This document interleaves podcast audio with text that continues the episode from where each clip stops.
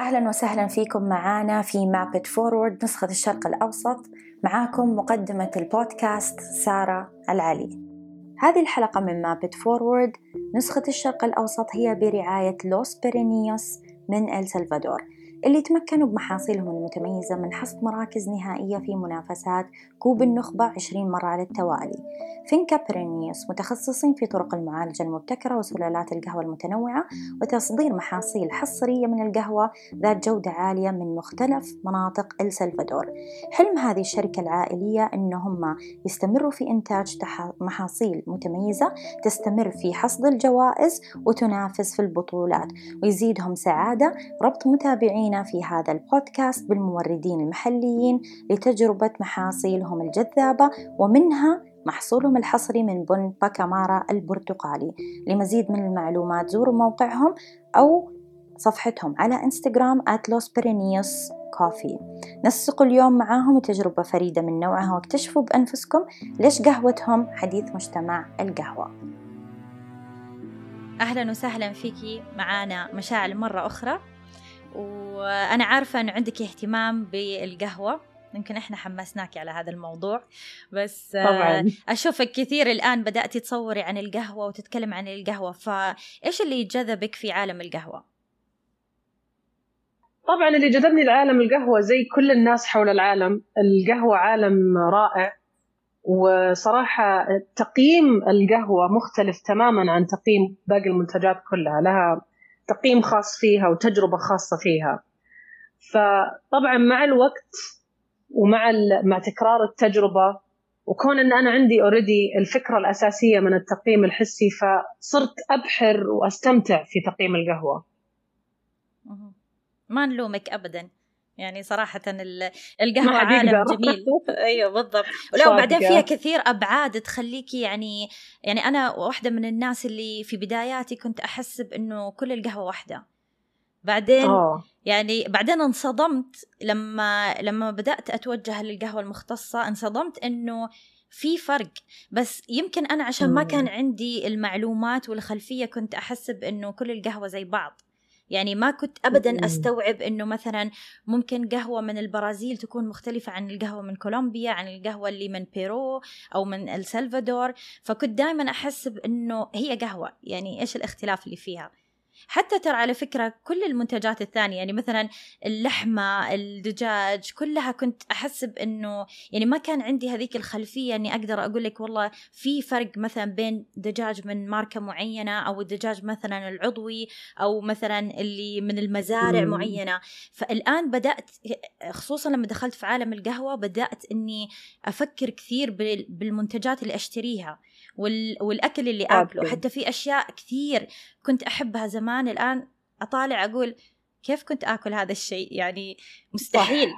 فيعني هذا الشيء حلو في في القهوة وجانب مو حلو كمان لأنه في كثير من الناس بدأوا يكرهوا أشياء كانوا يحبوها في الأول. بالضبط. وهو على فكرة إحنا كمستهلكين بشكل يومي ترى نسوي عملية التقييم كمستهلك حتى. يعني المنتج والسوبر ماركت وال packaging وكل الأشياء هذه فيها كمية معلومات حسية هائلة. فأنت تتلقين هذه المعلومات وتجربين المنتجات وبناء عليها تحطين قرار. أو تتخذين قرار إنه هذا المنتج كويس هذا المنتج ما راح أخذه مرة ثانية. آه كذلك إحنا كل فترة في حياتنا نتغير. تتغير تفضيلاتنا تتغير اختياراتنا. يعني مو بس عشان أنت دخلتي في مجال القهوة طبعا هذا عامل كبير جدا. لكن حتى المستهلك العادي بدون ما يتخصص في أي مجال آه، في التقييم راح تلاقينا انه كل ثلاث أربع سنوات يغير بعض المنتجات اللي كان يحبها يبطل يشتريها أو يقل استهلاكه لها ويبدأ يتوجه لمنتجات مختلفة. كل ما زادت تجاربنا تبدأ تتغير التفضيلات البريفرنسز حقتنا. أوكي يعني التجارب هذه كأنها تغذينا بالمعلومات يعني يصير حتى بدون ما يعني بدون وعي أو مثلا هدف معين إنك أنت أو مقصد إنك أنت مثلا تغيري المنتج لا شعوريا تبدأي مثلا تحسي إنه تميلي المنتجات أكثر من منتجات أخرى. زي ما قلت لك إنه أصير أفك يعني أنا يمكن الآن قاعدة أفكر ليش هذا يعجبني وهذا ما يعجبني بس أول كنت يعني أغير بدون ما أحس. بالضبط. هو بناء على تجربتك وبناء على كمية التجارب اللي الدماغ خزن منها معلومات حسية. يعني انت أحيانا كذا تلاقين نفسك في السوبر ماركت ماخذة منتج وحاطته وفجأة جاء معاك البيت وطالعين في البيت. ليش جاء معاي هذا؟ ليش اشتريته في وقتها انت كنت قاعدة تفكرين في التجربة السابقة لهالمنتج. إنه كان يعني منحك شعور بالسعادة أو كان ملمس انت في وقتها كنت قاعدة تشتهينه أو ترغبين فيه. يمكن عشان كذا يقولوا لك لا تروحي السوبر ماركت وانت جوعانة. ابدا. هذه أهم نصيحة. لا مطعم ولا مطعم ولا سوبر ماركت. تبداي تشتري أشياء ما ت... تروحي البيت تقولي ليش جبت هذا وليش جبت هذا؟ وفعليا ما تحتاجيه يعني بس إنه لأنك بالضبط. جوعانة أو مشتهيه شيء معين فتروحي تشتري السوبر ماركت كله وترجعي.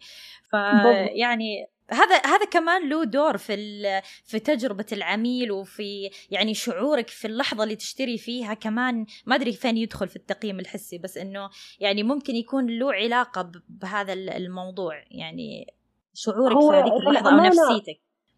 صادقة. هو طبعا الامانه علم التقييم الحسي مرتبط كذلك بالأحاسيس كمان. يعني حتى الأحاسيس اللي خارج عن الحواس الخمسة.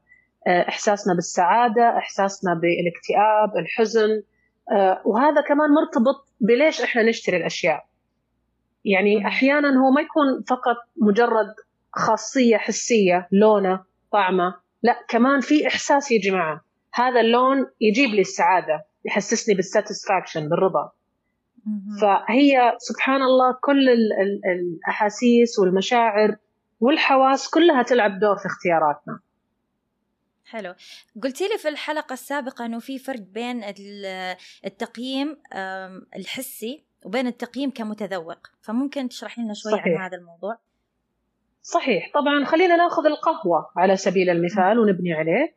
الآن المقيم الحسي طبعا يختار على أسس كثيرة. واحدة منهم أول شيء طبعا مدى حساسية الحواس. عندهم نختبر اختبار الحواس. بعد كذا نعطي تدريب متخصص في منتج معين. يعني أنت الآن كمتخصصة في القهوة أكيد حتحصلين على تدريب متخصص في تقييم القهوة. بمعنى وأكيد أنا متأكدة متابعينك شافوا البوستات اللي كنت تحطين فيها الفليفرز اللي هي النكهات المراجع. هذه تبدأين تتدربين عليها كمقيم حسي خلاص. أي وقت أنت تتعرضين لهذه النكهة في منتجات القهوة على طول راح تحسين فيها. أما بالنسبة للمستهلك هو في نهاية اليوم يقرر إيش القهوة اللي تعجبه وإيش القهوة اللي ما تعجبه. لذلك إحنا نعزز التجربة الحسية كذلك للمستهلك. حتى أنا صراحة أحترم كثير المحامص اللي تكتب على المنتج منتجها إيش المواصفات الحسية. حتحس بنكهة مكسرات حتحس بكاكاو. لأن في نهاية اليوم المستهلك لما يقرأ أنت كأنك قاعد تسوي له توعية. بهذه الأشياء. فلما أذوقها أنا كمستهلك أبدأ أخزن هذا طعم القهوة اللي فيها كاكاو ومكسرات. بعد كذا لما أذوقها في مكان ثاني أقول آه هذه نفس القهوة اللي جربتها هذيك المره اللي عجبتني اللي فيها كاكاو ومكسرات. ف من هنا يبدأ المستهلك يعرف أو يبدأ يقسم تفضيلاته. أنا يعجبني هذا المنتج عشان نكهاته كذا ما يعجبني هذا المنتج عشان نكهاته كذا. فهو ضروري صراحة على يعني رواد الأعمال اللي يعني يبتكرون منتجات ويضعون منتجات كمان على عاتقهم يقع جزء من توعية المستهلك بخواص المنتج الحسية. وهنا إحنا نقدر نساعدهم طبعا. نجي نقيم المنتج ونقول لهم والله هذه المواصفات اللي عندكم تقدرون تستخدمونها في ال sensory marketing إحنا نسميها في الترويج بالخواص الحسية. الله حلو هذا الموضوع. يمكن نشوف نتكلم فيه في حلقات قادمة. إن شاء الله. بإذن الله, الله يعطيك تعالى. الله يعطيك العافية مشاعل هذه نهاية حلقتنا وإن شاء الله نشوفك في الحلقة القادمة. شكرا لمتابعتكم حلقات يوميات خبير قهوة من Map It Forward وشكر خاص لرعاة حلقتنا لليوم من إل سلفادور Los Pirineos للاستفسار والتواصل مع رعاة حلقتنا ممكن تطلعوا تحت على الملاحظات الخاصة بتفاصيل الحلقة. تابعوا صفحة Map It Forward على انستغرام على حساب at Map It Forward Middle East. كمان تلاقونا على يوتيوب على حساب www.youtube.com slash mapitforward ولا تنسوا تشتركوا في قناتنا. هذا البودكاست من إنتاج مابت فورورد وتبث حلقاتنا خلال أيام الأسبوع.